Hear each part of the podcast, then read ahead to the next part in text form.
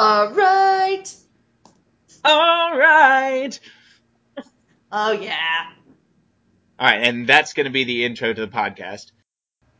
Hello, everybody, and welcome to episode four of Pith and Moment, a podcast for all things Shakespeare. My name's Kyle Downing. I'm a Shakespeare coach, and I am here with a good friend of mine, Gillian Wiggin. Gillian, how are you today? I'm great. How are you, Kyle? I am fantastic. I'm ready to hear all about you. Why don't you tell the listeners just a little something about yourself? Um, sure. Okay. Uh, I um am an actor, and I am the resident teaching artist at the Hudson Valley Shakespeare Festival, which is based out of Cold Spring. And I'm kind of just an all-around Shakespeare dork. I went to uh, NYU undergrad, and I studied at the classical studio with Louis Scheeder and Daniel Spector. And that's where this all got started. Um, and I act in a lot of Shakespeare plays, and for work, I go into schools from elementary all the way up to West Point uh, cadets and teach Shakespeare from the actor's perspective. So I'm a little bit obsessed with Shakespeare. Well, I think we can both agree that that's beneficial for this podcast. Gillian and I did a production a while ago.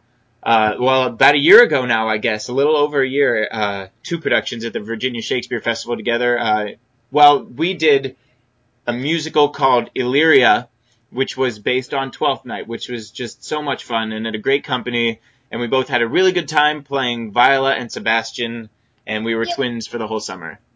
Twins! It's amazing because if you put our headshots side by side, they look remarkably similar. It's creepy. And, and my dad saw your headshot and he was like, Oh, I thought that was your brother, Gillian, because I have an older brother. He was like, why does, why does David have a professional photograph of himself? Oh, wait, that's not your brother? Pretty weird. So just imagine Kyle with a wig. A oh, red boy. wig. or a, or a bright pink uh, cap, uh, biggin, as they called it. Exactly. Um, so we got a lot to cover today, so I'm just going to throw us right into the news. There is apparently a production opening in the near future, uh, Lincoln Memorial University, in which phrases such as well, well, the production is as you like it. First off, to to give you an intro to it, it's at Lincoln Memorial University, and it will be played with an Appalachian twist.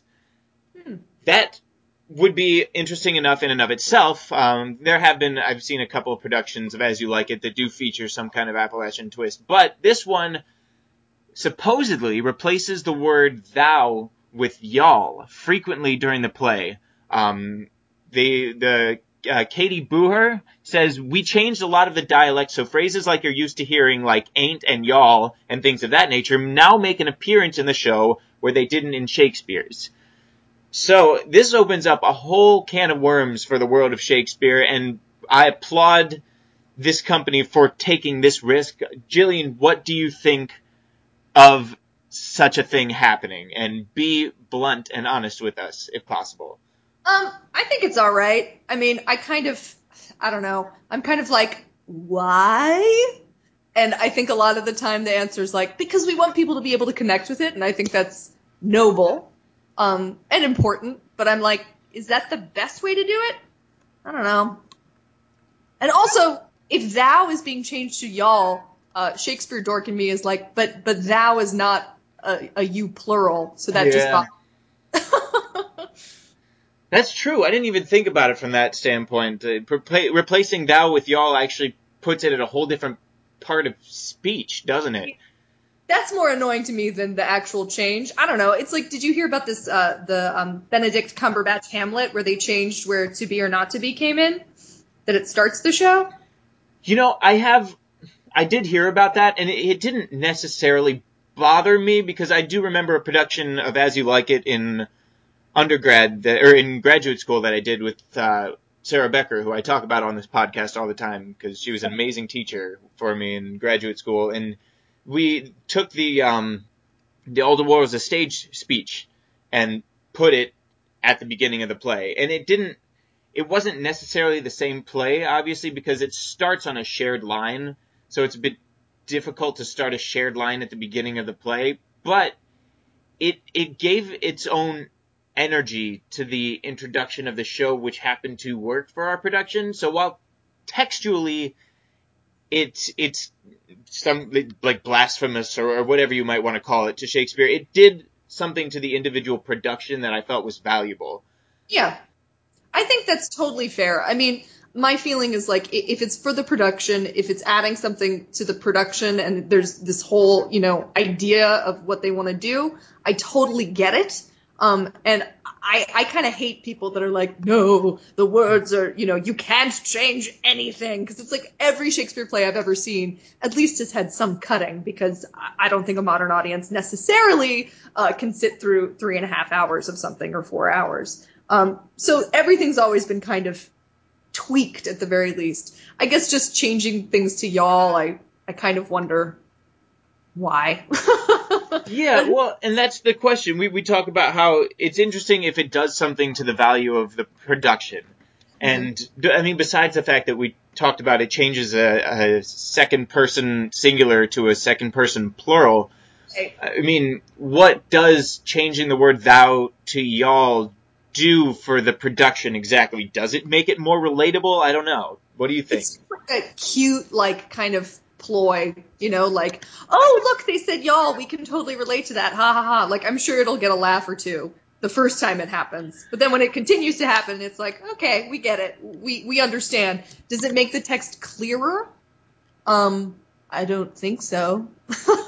I think, in fact, it probably muddies it slightly. Um, but yeah, I, you know, the reason that they're doing it is because, you know, they, they've committed to this Appalachian, um, idea of how they want to stage the play, and for some reason, they don't think that the text can hold up in that setting. I guess. I yeah, know. well, and and I think that does a disservice to Shakespeare's work in general. Like by not thinking that the text will hold up unless you change it, you're you're giving up on the uh, ability of the actors to make language um, relatable over this 400 and 400 years worth of time. You know yeah. what I mean? Like yeah. that that's something that you trust the actors with when you do a Shakespeare production because the language is old, but by telling an emotional story, you could still make it work, although it's a challenge. And you're you're discrediting the actors, I think, by changing the language itself to make it easier for them to convey whatever they're conveying. Yeah, totally. And, and and I just it's funny, the more I think about it, the more I'm like, I think this is a bad idea for this specific case because it just seems like not it, the way that it's being described at least doesn't feel like it, it's adding anything and it feels like in some ways it's trying to dumb it down for people, which I'm not necessarily into dumbing down the text to a point like that. It just seems like that that's not clarifying. It's just kind of saying, oh well, th- this might be slightly confusing, so let's change a couple of words. Sure. Yeah. So I mean, I guess our conclusion is that we don't we don't necessarily knock it since we haven't seen it yet, but we question whether or not it's valuable or necessary as a tool to make the production work. Yeah. Yeah, it, it just feels like there are so many like you have so much freedom with Shakespeare. Like, yeah, you can set it wherever you want. You can cast it however you want. And so for me, I'm kind of like, so what makes Shakespeare Shakespeare? The language makes Shakespeare Shakespeare. That's true. And the, the, the, yeah, we Sarah Becker and I talked about a couple weeks ago how um, it's not necessarily Shakespeare's plots that he's known for. I mean, he's known for the plots, but more than that, he's even known for the poetry. Yeah. Um, Totally. So, yep. You have to trust him as a poet, I think. But that being said, go see the production uh, for yourself. If I can find the dates, I can't. Uh, there we go. As, as, you like it. Well, it already passed. So it was August 21st and 22nd. Or maybe if someone out there saw it, they can tell us. Yes. So listeners, if anybody saw this production, please write us your comments with what you think and whether you think we were stupid for questioning it altogether because perhaps it was a brilliant production. Yep. It's very possible we were stupid.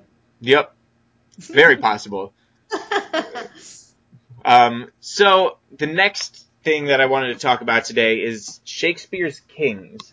Mm-hmm. Um, last week with uh, my guest Jasmine Stiefel, we talked a little bit about Shakespeare's foils and whether or not we thought that worked obviously, or as a device.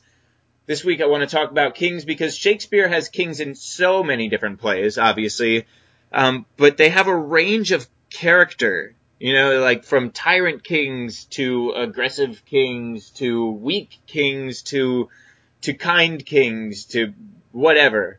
Um, and I just wanted to talk about a few of our favorite kings. Um, so this segment is called Favorite Kings. I just decided. Um, what? Who's your favorite king in all of Shakespeare?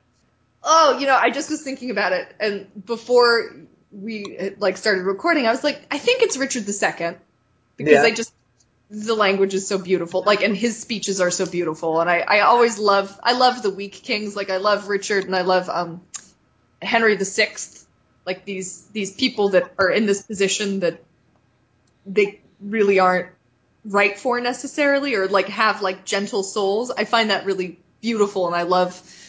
I don't know. I just find it really tragic and awesome. But then I was thinking about it, and I was like, I mean, the progression of Hal from Mhm. Henry four, the Henry fours to five. I mean, and that tennis ball speech is one of my favorite speeches of all time. Yep. So I might have to go with Henry V, mainly just because I love the progression of that, and and his speeches are so amazing. It's like the best um, propaganda in the world.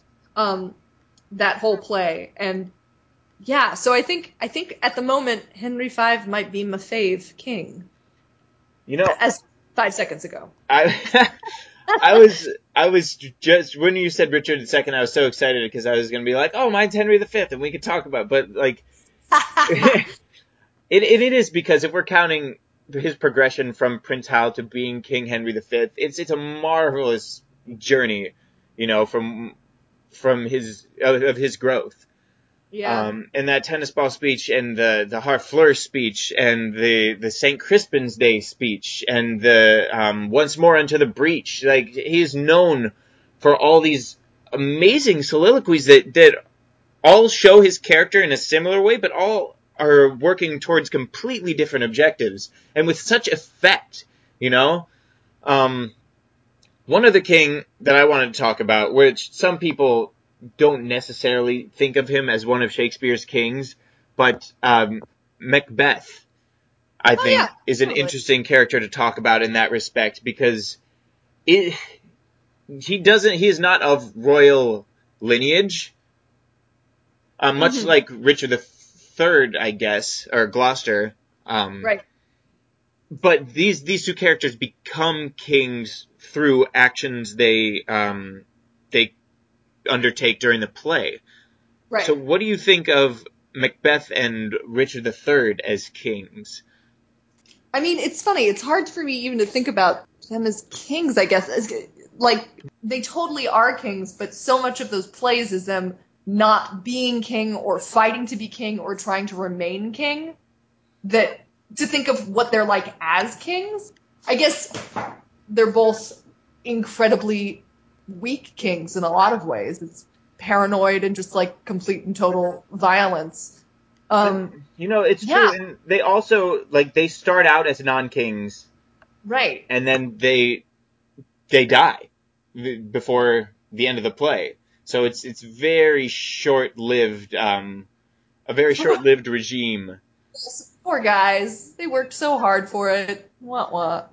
But I guess it, it's funny because I, I think like Richard, in some ways, like he he gains the throne through you know vile means, as it were. But in in a lot of ways, I mean, he was in line for the throne. So I guess the way that he goes about it versus Macbeth, Hmm. Richard's just smarter. It feels like to me, or less direct. You know, Yep. like Macbeth. And then I kill the king, and then I do that. You know, like, and Lady M has so much to do with it. Whereas with Richard, I don't know. We just get so much more of who he is through the soliloquies and and what his thought process is. Um, that I find him a little bit more interesting, I guess, as a character. Though Macbeth is apparently the hardest male role to play. A lot of people say. Well, So- and the, the, the thing about Macbeth is that you have to make him sympathetic to an extent, or the play doesn't work. Like the audience isn't interested. I, it's, and I think that's also similar with with Gloucester slash Richard III. Like if you don't make this character sympathetic to the audience, then the play's not interesting because you're watching a villain undergo yeah. villainous acts to their own villainous end. Or Whereas, like charming. Like you have to be like, oh my god, I can't believe Richard just did that. Like yep. Mark Rylance doing Richard, he was like a clown for like most of the play, and you're like, oh, what a charming guy, you know. And then by the end, you're like, wow, what a total monster. But yep. like to have connection with the audience with Richard, I think is really important. Well, and on the other side of that, Macbeth, I feel like you have to you have to be rooting for him from the beginning because I mean this this is a guy that just comes back from battle having accomplished something great and right. then something even greater is thrust upon him and you just have to feel bad for I think how much his ambition gets the better of him not necessarily watching him undertake a tyrannical set of actions but yeah. rather just seeing his downfall and feeling bad for how much he's his ambitions getting the better of him. Yeah, yeah. It's you know, it's a warning out there to all those people with ambitions. No, I don't know. Um, yeah, no. I, for some reason, I always feel a little bit alienated from Macbeth, and I guess I don't feel that way about Richard, just because you're like, yeah, dude, I totally get where you're coming from. You want to be king. You like, you are, you know, a prince, essentially, a duke, Duke of mm. Gloucester like in line for the throne, like, and you don't want to be looked over. And I totally get that. I guess more than the Macbeth arc, which is like, oh my god, these crazy witches came out and were like, you're gonna be king. Um, so it's interesting. So I guess personally, it's hard for me to feel bad for Macbeth or relate to Macbeth, and I think that's why it's such a challenge. Challenge as an actor, yeah, you're right. Um, one other king I wanted to to bring up is on the in the same vein as King Henry the Fourth, Fifth, I want to talk about King Henry the Fourth. Um, yeah. And his character and playing the role of like the disappointed dad who, like, wants his son to to be more responsible and take over, and in the meantime is dealing with all this other shit. Um, yeah, false king technically. Yeah. So mm-hmm. I don't know. Henry, King Henry the Fourth seems more like a he, he's a seasoned king more than the rest. It seems like because he has been king for a much longer time. Um, yeah. I don't know. Would you consider him more benevolent than the others? I've always kind of seen him as a, like, you know, Bolingbroke is such a, I don't know, in my mind, such a like tough character, um, and kind of, I, I always have found him rather harsh. I don't know, and what happens to Richard II I always just kind of think about and and with him and his relationship with Hal. Sure. Um, it for me he feels really like yeah he's like the typical dad. I did a workshop of Henry the Fourth, uh, part one. Sure. A long while ago, and, and they the way that they were playing with it was the idea that what if the same actor played Henry the Fourth and Falstaff, which actually works, except for there's one scene that they're together in, so it do- wouldn't mm. actually work.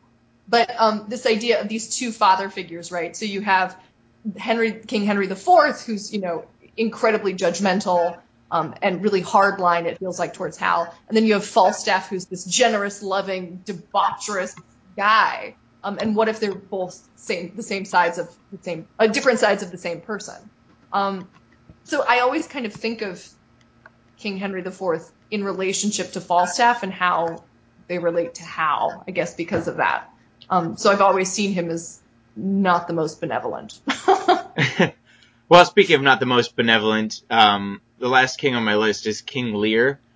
Um, oh, and of yeah. course, there's there's plenty of other kings in Shakespeare we could be talking about, and I, I don't. I'm just for the purposes of today, I felt like talking about these six.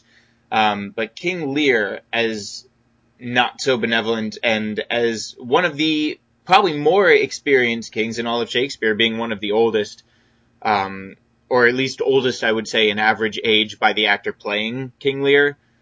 Um, I don't know. Why don't you talk to us a little bit about what you think about King Lear? Um, so that was hilarious because what just happened was it, it, broke up for a second. So all I heard was, "Tell us what you think about King Lear," and I'm like, "What? What was the? What was the lead?" what do I think about King Lear? Yes. In general, or Well, as a comparison to, to King Henry IV or or the other kings we've talked about, I mean, he's he is one of the older kings. Um, oh yeah, it's funny. I I've seen a couple productions recently, and apparently there's a a book that someone wrote that I really want to read, like a fiction. Um, but like every time I see Lear, I'm always like, he's such a jerk and such an awful father. And I always feel a little bad for Goneril and Regan uh, until, you know, things go really crazy and, you know, Gloucester loses his eyes and stuff like that. But like when they're like, you can't have all of your crazy drunk friends at our house, immediately sympathize. And, and, so for me, it, it's always like a really interesting play because it's, for me, it's like taking care of an elderly parent who is not the nicest guy. I mean, apparently there's some book that I really wish I remembered the title of, but it's it's based upon King Lear and it's from the perspective of Goneril and Regan, and I believe it's set in like 1930s America, like on a farm, and it's just basically about like how like these women have this dad who's like horribly abusive and awful to them.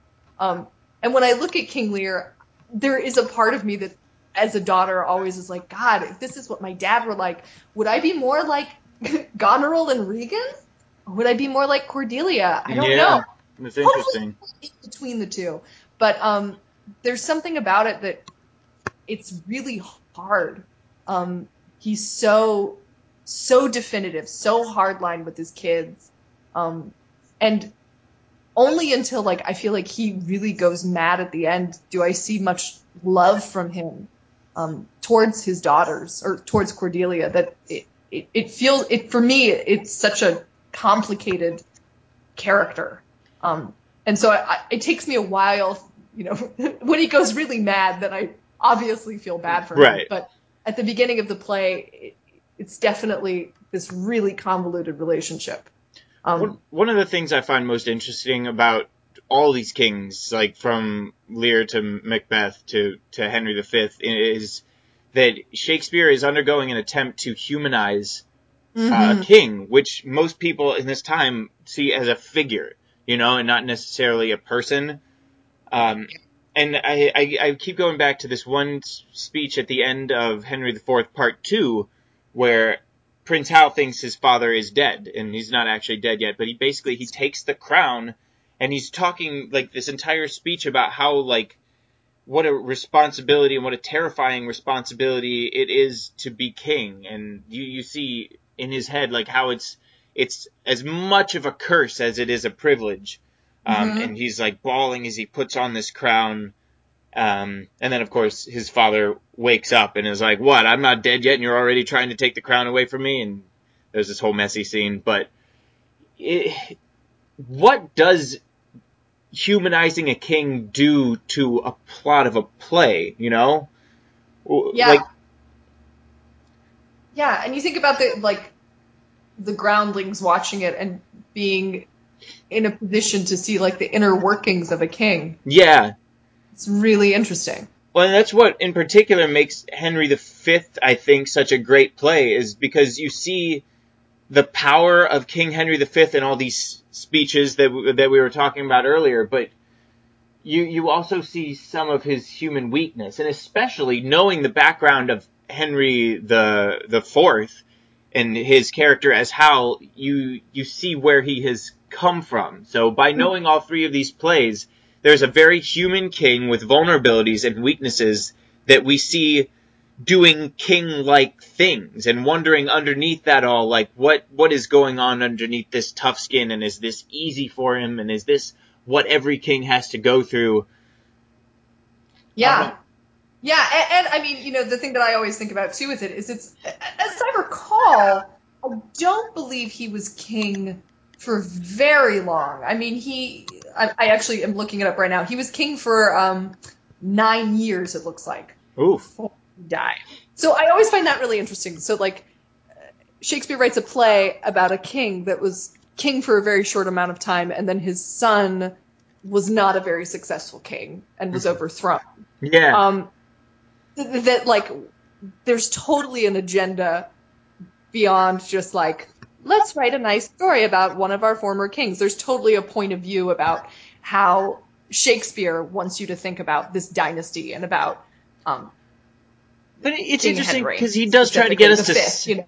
Yeah, he does try to get us to sympathize with Henry VI at the beginning of the play by saying like, yeah, he, it's, it's not really his fault because he was like when he was king first, he was like what, like ten years old or something, maybe less, and it's really the guy that was his caretaker that made all these terrible decisions that lost the kingdom for them. But at the same time, when he's presented, like when when these guys, I can't remember all their names, come up and like have Henry VI cornered in his throne room, he basically surrenders instead of like you know the the noble heroic thing of trying to fight it out. Um, Yeah. Which is which is a political thing, and I, I wonder how much Shakespeare was using um, humanizing or characterizing a king as as a political tool just as much as it was a plot tool and an entertainment tool. You know. Yeah, absolutely. I, I think, I mean, that's the thing is that the, the theater, especially in that time, was it's a pulpit for your ideas, right? So I, I think that he was definitely going along with what was popular and you know who, who was in power um, and what he needed to say. Um, but out of that comes these great characters and these great speeches. You know, it's like yeah, we can say that Henry V is a is a propaganda play, but it's fantastic. Yep. you know, I walk away being like, that guy is awesome. I like him. I wish he was my king. Absolutely. Oh man, that uh, the the once more into the breach speech is just like one of the more fiery, invigorating. Like, I, I feel like you know how we have like our modern day hype music and hype videos. I feel Yeah. like that's like the hype thing of the the 17th century or whatever. Totally. It, it, I mean, that whole play, all of his speeches are just like fireworks going off. It's like Shakespeare's like, look what I can do, and writes these amazing speeches. Um, yeah, I, I would like to do them someday. So in in summary, we have looked at a few of Shakespeare's kings and decided that while character while while diving into the mind of a king and the heart of a king is very much uh, an entertainment device, it can also be political. And if we looked, I'll bet that if we looked back at who was the royal figure during the time each of these plays were written, we would learn a little something more about the politics of each play and who Shakespeare was pandering to or trying to dig into or whatever. Um, totally. I- so the next thing on our topic list is we have a um, rhetoric device of the day or a poetic device of the day, which is hyperbaton, um, which sounds like the name of a transformer, but it is not the name of a transformer. It is a word. Uh, I lost the definition already. It is the word for altering word order or separation of words that belong together for emphasis such as when Hamlet says, words without thoughts never to heaven go, instead of never go to heaven. Um, and I have a few examples of these, uh, which, which we'll read into a little bit later once we discuss it more. But it, the interesting thing about this poetic device is that it seems like it's often used to create rhyme or to fit the meter, um, such as uh, Marina in Pericles. Her line is, "If fires be hot, knives sharp, or waters deep, untied I still my virgin knot will keep." Mhm. Um, and so it, in that it works as a as a rhyming couplet device. Uh, and Viola's line, which you probably know all too well, Gillian, is too well what love women to men may owe, answering uh, Duke Orsino. Um, and it, again, like I'm saying, it's creating this altering word order to fit a meter and make a rhyme, but it also has a poetic effect on the words and on the art of persuasion.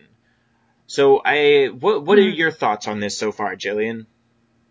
Yeah, well, I just was thinking about the Marina line. So, starting with "if fires be hot," right? It gets your attention right away, as opposed to saying like, "I'll keep my virgin knot even if you have fires hot and I'm sharp." Like Mm. that, like starting with the image, starting with the most exciting thing. Like, oh my God, where's she gonna go with "fires be hot"? Sure. Um, and, and then ending it with "I'll keep is the very end. It's like it keeps you in suspense. I feel like Yeah, Like the- yeah. What's she gonna do? And yeah, sure. leaving the verb until the end leaves you in question of where things are going to go, which I like. Like, what, what's the action? Well, and that's that's an interesting part too because I, th- there are three elements to this. It seems like there's there's a structure element, there's Mhm. a poetic element, and then there's an Mhm. action objective element. Um, which so if, if we can look at the, her her words right here and try to decide like what is it about her objective that requires her to reverse these word orders for persuasive effect? Because the way I see it, we have four parts to this last line. Untied, I still my virgin knot will keep. Well, Mhm. technically five, I guess. We have untied, we have still, we have my virgin knot, we have will, and we have keep, right? Just all these different parts of, of speech. Um, and my virgin knot being probably the most important one, but how many different orders could you arrange this in? Like how, let's, we, we could go, I still will keep my virgin knot untied, which still fits a meter but doesn't rhyme. We, yeah, and yeah. it sounds confusing to me. Like, I'm like, untied. She'll keep her virgin knot untied. Sounds, I don't know. That's not as clear to me. Right. She'll, keep- she'll keep it. But like, what if we started with my virgin knot and said something like, my virgin knot I still untied will keep? It still makes sense, right? Yeah, totally. But putting it in the middle gives it more importance, right? Exactly. Go from, Mhm. And that's, from important to most important. that's the that's the fascinating thing about hyperbaton to me so far as we're looking into it is that it places the more important phrase in a different area or the more important words in a different area um, for persuasive effect. If you start out with my virgin knot I still untied will keep or my virgin knot I untied still will keep, you're giving away the the the valuable commodity too early in the sentence. Whereas if you hold it off more to the end and put it next to will keep, the the gem of the sentence is next to the action verb. Um, Mhm. and I'm I'm trying to think as as a character how much more that is persuasive to the listener, you know? Yeah, yeah. That you're keeping that until the very end of the line. It's like uh, always start with your best argument, Right. but phrasing it in a way where like th- they have to hold on and listen to you to the very end. Because this is in the in the um, brothel, right? With Pandar and Bawd, is that right? And they're trying to make her a prostitute. Does I recall? Yes, yes, something about, like yeah. but I, I also like the way that it's written has the like the way that I visualize it is her like trying to keep them at bay, right? And so try to keeping keep them listening. And so you want to save all of the good things, like all of the you know the really juicy words for later in the line, so that they'll keep listening to you, as opposed to um, putting them at the beginning and you know using Right. all of your ammo, and then you're standing there and they get you. Right, know, 'cause because if she if she starts talking about her virgin knot too early in the sentence, then maybe Mhm. they don't listen Right, as, exactly. as closely. If she Yeah. starts out with fires be hot and untied, they're like, "Whoa, what is she gonna untie?" And then the virgin knot subject comes up. Right. hmm It, it yeah. It, it almost is like a little bit seductive too, the way it is. Like I will untie, you know, my virgin knot. I'll keep the way it is. Yep. Nice. And from a poetic standpoint, again, we have the rhyming couplet, which obviously Shakespeare has the rhyming couplet in there either for a heightened poetic effect or to signify an exit. Whichever, like, we could debate which it is in this instance, but I actually don't have the play pulled up in front of me, so we won't do that. Um, Right. But for the character, like, we, I like the idea in Shakespeare that a character always knows they're rhyming. Um, Yeah. yeah, and and so what part of her action objective it makes it necessary for her to create a rhyme here? You know, does she want to be does she want to seem clever in a certain way and therefore put herself at a higher position in the conversation or does she want to rhyme to get their attention even more? What do you think? Yeah. I think thing too of keeping them listening till the end of the line, right? Like, Mhm. so here's the setup, and then where am I going to go? You can't you know, you can't jump on me, you can't do what you want to do. You have to listen to what I'm saying to you, right? Yep. So what's that last word I'm going to say? And Before I think- stage or whatever. I think we can agree that that's the important element here is to make sure that they are listening and to to hold their attention, like you're saying, um, which is what makes Hyperbaton a valuable tool. Because if I'm listening to somebody and I hear them rearrange two words, it automatically like not that I wasn't listening before, but it wakes me up in a way and, and like mind messes messes with my mind in a way that I just go, wait, wait, what just happened? What? Mm-hmm. Like if Hamlet, I mean Hamlet's, I believe this line is part of a rhyming couplet as well. But words without thoughts never to heaven go. Uh, or Polonius saying, neither a borrower nor a lender be. hmm The the hyperbaton at the end of the sentence catches my attention, you know, and makes me think about it more. Right? Yeah. And just ending with that verb, I think, you know, they say that the the last word is, you know, the most important in a line. Sure. Um, and just so like ending with be as opposed to never be a borrower or a lender, it doesn't really set it up, you know, for the next line. Whereas neither a borrower nor a lender be, it feels Yeah. like there's somewhere that you can continue to go. Well, and know? from a from a metric standpoint, I mean, it is iambic pentameter. So by putting the verb at the end of the line, you're putting it on the stress rather Mhm. than somewhere else.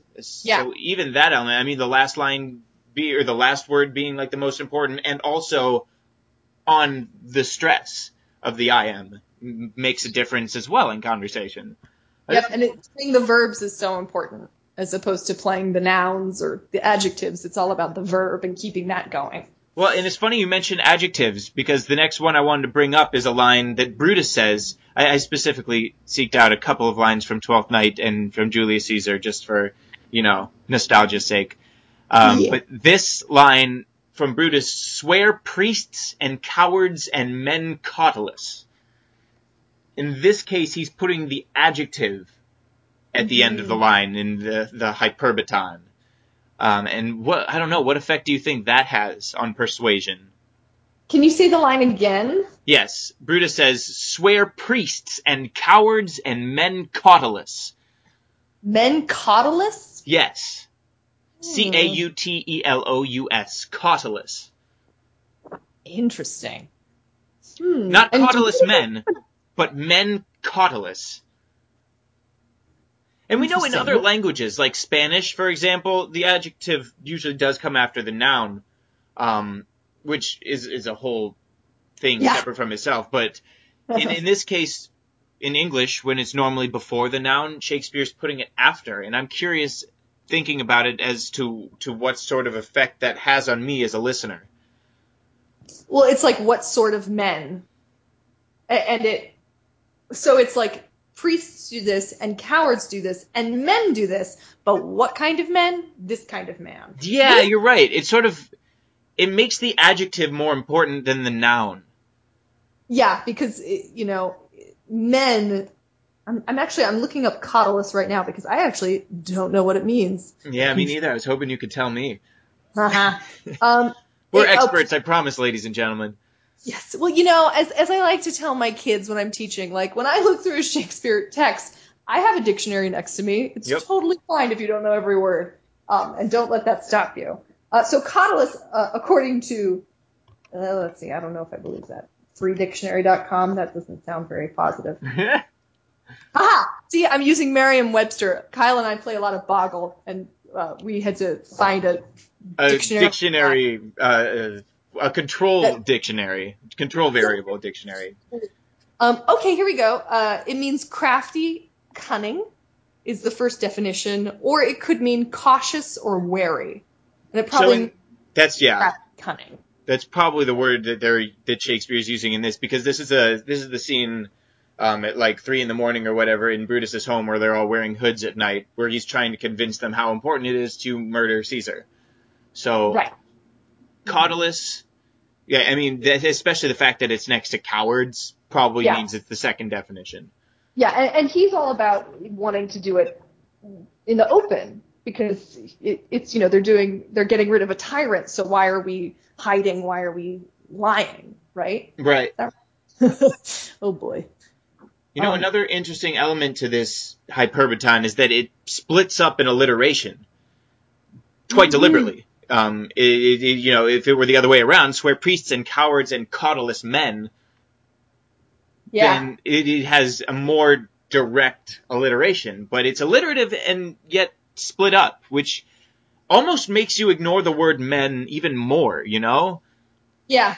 Yeah, no, totally. And it, it's funny too, because of course, I feel like it's also like, of course, Brutus is the one that talks this way, right? Like, I always love in that play the difference between Brutus's speech and Antony's speech.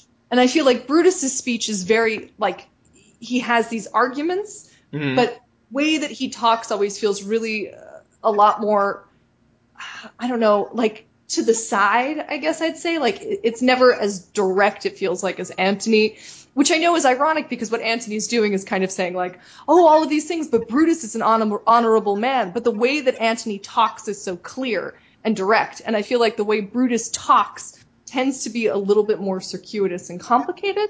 Sure. Maybe that's just my.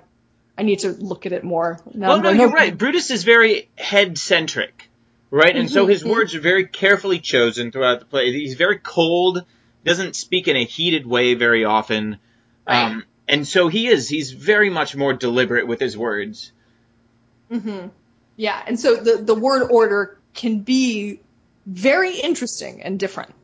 And I just want to acknowledge to everybody listening that this this is also from a metric standpoint valuable because if you had swear priests and cowards and cautelous men, it does something different to the iambic structure. You you have swear priests and cowards and cautelous men, Yeah. whereas now we have swear priests and cowards and men cautelous. yeah. So that sounds better. yeah, the the structure element is there, but also there's a very very real and present effect to having that adjective after the noun, as we've discussed. Um, Uh-huh.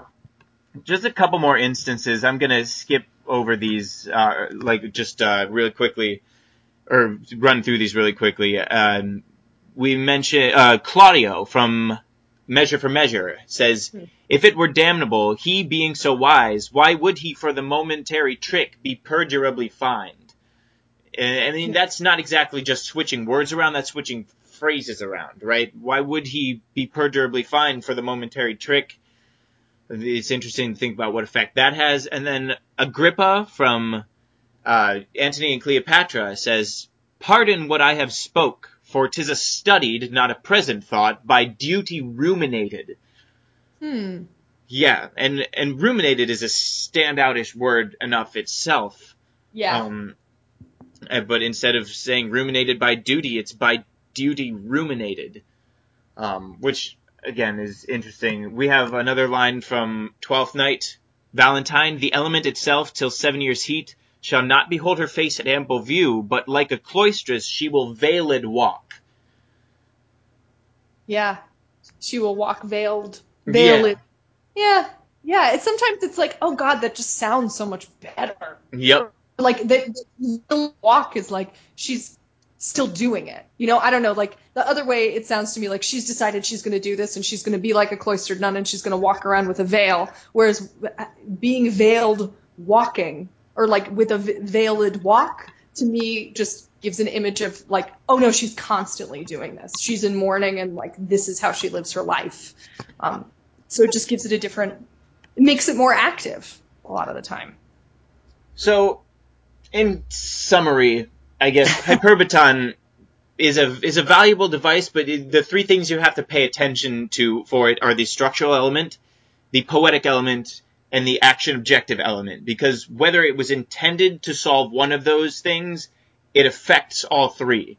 Um, And as an actor, you really have to give a special attention to that. Um, we are running a little behind, but I'm going to touch on this quickly just because it's so fun. We decided to do a little element of um, what if, and this week's what if is what if characters in Romeo and Juliet had fought with flails? How would the play be different, Gillian? So okay, a flail is like is it like a morning star thing? Like I, Yeah. I, I okay. Um, I think there would be a lot less dying speeches. I think Mercutio wouldn't be like, "Oh, a scratch." I think he'd be like, "I'm dead." That's true. like because Like it, it would be a much shorter play. I think in general they would be much shorter plays if they used flails instead of swords. Like or like Hamlet, like yeah, if they had poisoned flails. Like Sure, eh, yeah.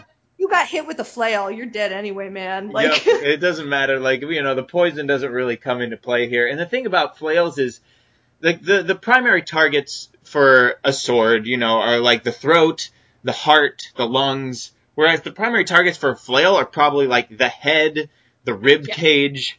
Um, and so there you have like Mercutio's speech where like after he cons- most productions do it with him getting punctured in the lung. Um, and so his dying speech is is very breathy and and forced and from the diaphragm. Um, but with a flail, if he's hitting the same area, he his rib cage would be crushed and his lungs would pretty much have a have a much more difficult time getting any air in, right? So his speech would be much much shorter. It would probably just be like, "Ah, plague of both your houses, I'm dead." I'm dead. Exactly. It, it- it would be like a you know 45 minute play maybe. A Yeah. lot more, a lot less dying people talking. So, in summary, flails pretty much cut a lot of the dying speeches. Would would pretty much cut a lot of the dying speeches out of play because death would be deaths would be faster and also more brutal. Like characters would be talking about like talking panic panickedly about giant gaping wounds in the side of their head and yes. uh, you know blackout in the middle of the speech. Yeah. Also, the end of the play. Well, are are we also saying that there wouldn't be a dagger? Would it be oh happy flail? Uh, that, it would be hard to kill yourself with a flail. I feel like you need You need don't a know. lot of momentum, yeah. it, it, that. So maybe it would be happier for Julia. Maybe she wouldn't die. Maybe. Hmm. or maybe she would be I don't know. In that case, like maybe she would live longer because she'd injure herself with a flail, but like be left struggling, and then when everybody comes into the tomb, she'd have dying words in front of people. Yeah, that's a little grotesque. Yeah. Well, thanks Shakespeare for using daggers and foils instead. Um, so Gillian, it has come time for our guest game of the week, which is a segment that I just invented now. Um, and today's game is famous last words. Um, Okay. just so all you listeners know, Gillian knew ahead of time that she was going to have to do this, but she didn't know exactly what it was. So this game is, I'm going to put approximately, let's say, what, you want two or three minutes on the clock? Uh, um, uh, I don't know. Uh, let, let's do two. Yeah, let's. All right, do, let's you do know, two. And Yeah. Gillian has to, you can say pass. Um, Okay. I have here 18 characters dying words. And you, Okay. when I give the line, you have to tell me or pass over who died after they said these words. Whose whose dying words are these? So I'm putting What two character? minutes on the clock, and we are ready to go. Caesar, now Yeah. be still. I killed not thee with half so good a will. Um, Brutus. Yes, one. Yes. So, so tell him with the occurrence more and less which have solicited. The rest is silence.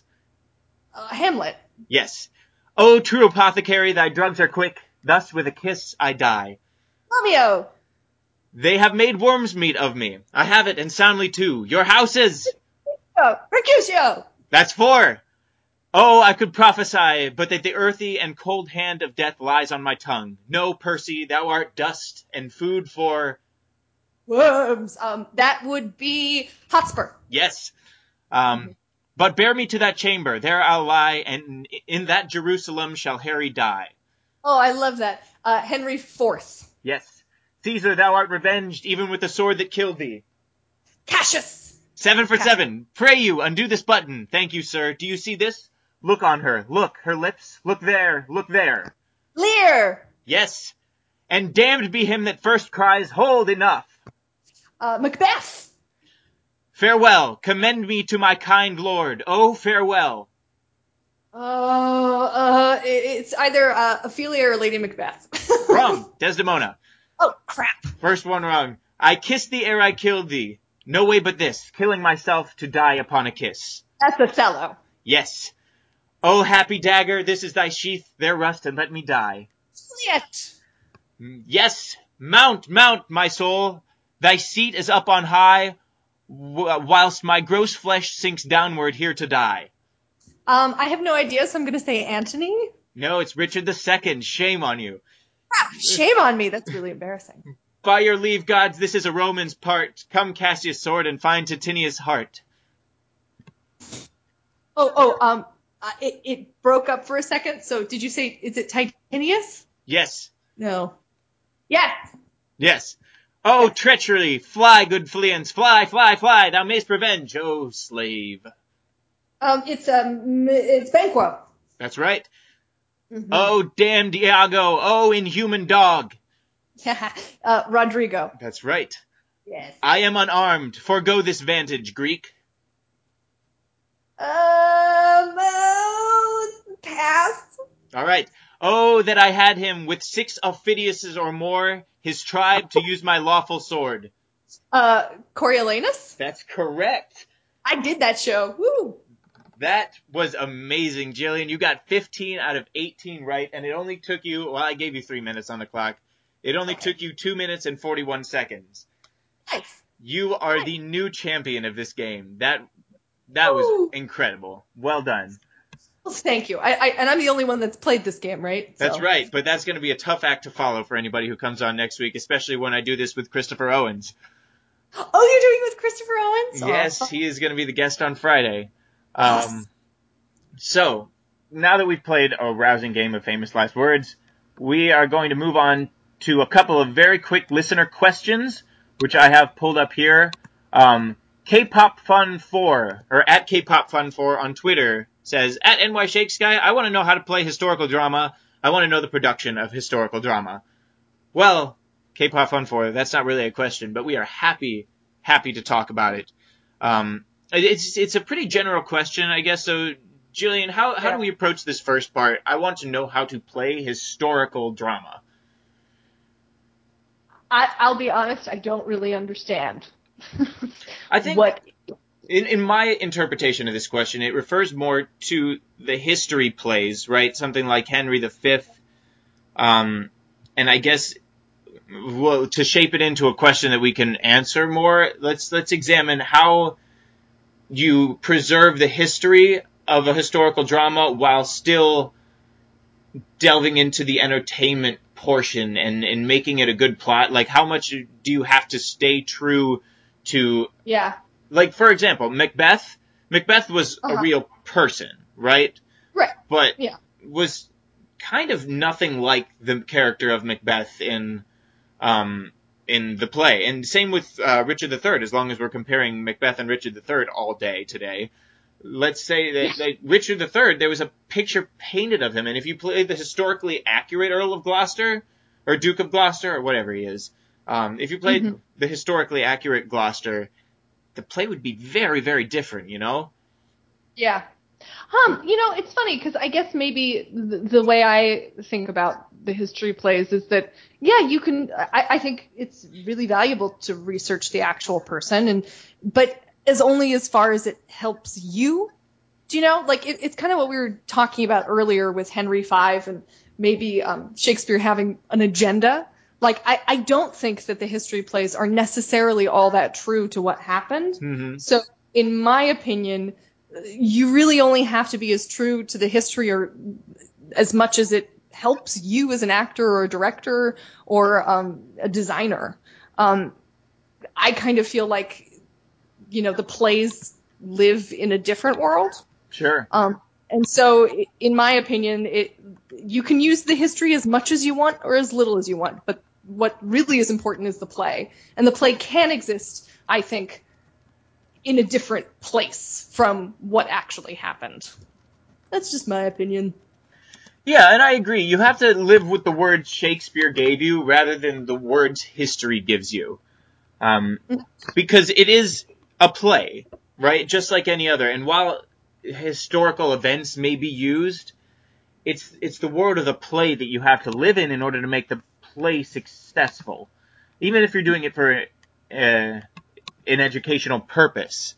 Um, right. you you still have to stay true to the words that Shakespeare gave you and the the character outline that Shakespeare gives you through the normal actor things. What do they say? What is said about them? What do they do in the play, etc. Yeah, um, it's like uh, talking about you know this isn't strictly a history play, but Coriolanus because I've done Coriolanus, which I feel like a lot of people can't say. Yeah, you are the um, like one of like one out of ten thousand actors that have ever done Coriolanus, but lucky you, that's a fun play. It's a fun play, but for that, like, it can be really helpful to, to know about Roman history and how things worked in the Republic, just so that you understand the arguments and what people are talking about in the play. Um, so I definitely did some research for that, just so I could understand like who these different people were. Um, but at the same point, you know, there was a Coriolanus was a real person. Um, he did lead an uprising against Rome. Like all of that really happened, and and so it's helpful to know that kind of like the cliff notes of that and the basics of you know Roman society and how that worked at the time. Um, but I wouldn't say necessarily that delving in deeper would have given any more insight beyond getting to know the world of where you're playing. Sure. Mm-hmm. Um, so next question we have is from. Hold on, let me pull this up real quick. Is from at Emily Ingram S. Some critics have suggested that the parts of Cordelia and the Fool might originally have been doubled. What effect do you think this would have created that is lost when the parts are played by separate actors? Which I think is a great question, Emily. Great question, yeah. I love that. Um, I think that Lear has such a close relationship with the fool. And like like I was saying earlier, like I really struggle with that play because of how he treats his children. Right. I in some ways it would be it would be great to have the Cordelia and the fool uh, double cast, right? Yeah, or the same actor playing them. Um, because it gives you this like very intimate, fun, light relationship between these two people that you don't necessarily get to see otherwise in the show. So I I'm all for it. I think it would be awesome. Yeah. You- um, it's hard for me because I don't know Lear as well as the other plays, but the the doubling effect of of Cordelia and the Fool almost. I mean, it gives them a similar, like obviously the the actor playing the roles is the same, so both characters look similar. Uh, mm-hmm. the, the, you know, same height, same eyes, similar voice, probably, unless the actor's doing something like really intense to change the voice. But it almost sets Cordelia and the Fool at a comparison for the audience, you know? Mm-hmm. Like whenever you have two similar characters, like you have like Viola and Sebastian in um, in Twelfth Night, you you think not only like what's different about them, but also what's the same about them, and them looking similar puts them at a juxtaposition. I'm just not kind of sh- sure what juxtaposition it puts them at in in Lear, you know? Right.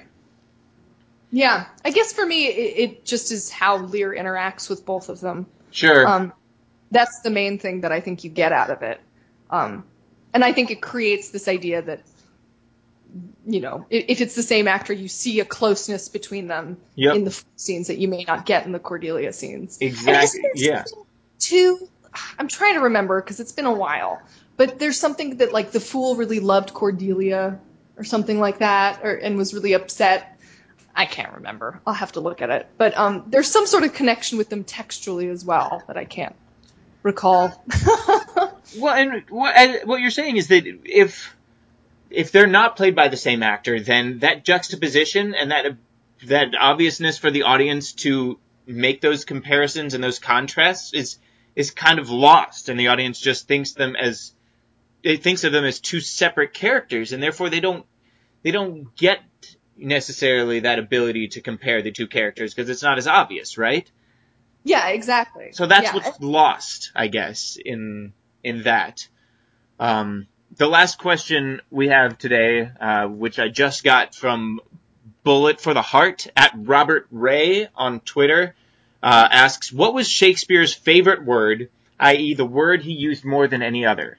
And throughout this podcast, I've been tearing my brain up trying to look up all of these words that Shakespeare uses more often than the others because the open source shakespeare.org, which is a, great resource for any of you looking for textual st- statistics on Shakespeare, is um, like lists the top 15 words in Shakespeare as stuff like I, my, with, you, for, you know, boring words.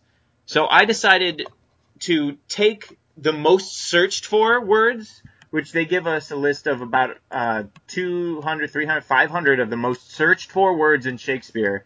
And I ran a couple of the ones I thought would appear most commonly through the text database. Right? So, like, and, uh, you know, I left out words like Romeo that would be only appearing in one or two plays. Um, mm-hmm. And the word love, uh, turns out appears 2,209 times in Shakespeare, whereas by contrast, the word fly appears like 200 sometimes. The word death appears 800. Um, and I, what might have been obvious uh, before I looked at it, I should have guessed, is that the word king also appears some 2,342 times. So and and I didn't get a chance to look up all the words. Obviously, maybe there are words that appear more often that are interesting words. But what do you what do you think about this fact that the love and king are both used more than two thousand times in the canon, Gillian? Yeah, my guess would have been love, um, and I kind of love that it is. Haha. Um, I think that you know, I, I think that that says something about what Shakespeare's writing about, right? I, I think he's writing about really passionate people that don't live in the middle of emotion. They live at these heights, right? So mm-hmm. the fact that love appears so many times makes a ton of sense. And it, it makes me happy that it's more common than hate or something like that. Um, well, and by and, contrast, the word, um, the word hate appears only 297 times, I think it was. Yeah. Hmm. So. There also may be more synonyms for hate. Possible, yes. Um, but yeah, I think there's really something lovely about that. Hmm. Um, and, and I think it has to do with the fact that he's writing about people in extreme situations. Um, sure. And people going through extreme feelings. Um, so the fact that king and love are two of the most common words really fits into that for me. Sure, yeah, extreme situations. Uh, you know, it's interesting because in pretty much every comedy, there's an element of marriage at the end. You know, the, the common thing people say about Shakespeare is in the tragedies, everybody dies, and in the comedies, everybody gets married. Yep. Um, so you have, I mean, and Shakespeare has far more comedies than tragedies, I believe, if I'm if I'm looking at the plays correctly. And so there, the word would, the love would be used uh, like in the fifth act alone, hundreds and hundreds of times, you know. Mm-hmm. And that's not even including the tragedies like Romeo and Juliet or Othello, where love is still a big underlying theme amidst war or conflict um, between houses and, and etc. So, yeah, I guess I mean in extreme situations you were you would use the word love a lot, and in plays with kings you would use the word king a lot. So that makes sense. Yeah, yeah. um, we have just about run out of time, Gillian. So before we go, why don't you tell us what you're working on next and how our listeners can get in touch with you? All right. Well, at the moment, what I'm working on next, um, personally, I just had a baby, so that's taking up quite a bit of my time. Um, so it's been awesome just hanging out with her. Uh, I also um, am teaching with the Hudson Valley Shakespeare Festival. Um, so if you are familiar with them, you might see me around. Um, I'm also part of a group of actors called uh, The Blank Space. We get together every month and work with writers and directors on projects. It's a really great kind of free form thing. Um, you can check us out at theblankspace.org. Nope, sorry, that's wrong. You can check us out at thespacespace.org. That's our name. Um, and also, you can check out my website. It's just my first and last name. That's GillianWiggin.com. G I L L I A N W I G G I N.com. That's it. All right, and that's Gillian Wiggin. And of course, for me, I'm Kyle Downing, Shakespeare coach in New York City. Uh, you can get in touch with me by emailing me at nyshakesguy at gmail.com, or you can hit me up on social media on Twitter at NYShakesGuy, on Instagram at NYShakesGuy, or on Facebook, NYShakesGuy. And of course, for more free tips, hints, and material suggestions from all 37 of Shakespeare's plays, you can visit my website, www.kyledowning.com slash Shakespeare. I'm Kyle Downing for Gillian Wiggin. Thanks for listening, everyone, and keep up the hard work on your bard work.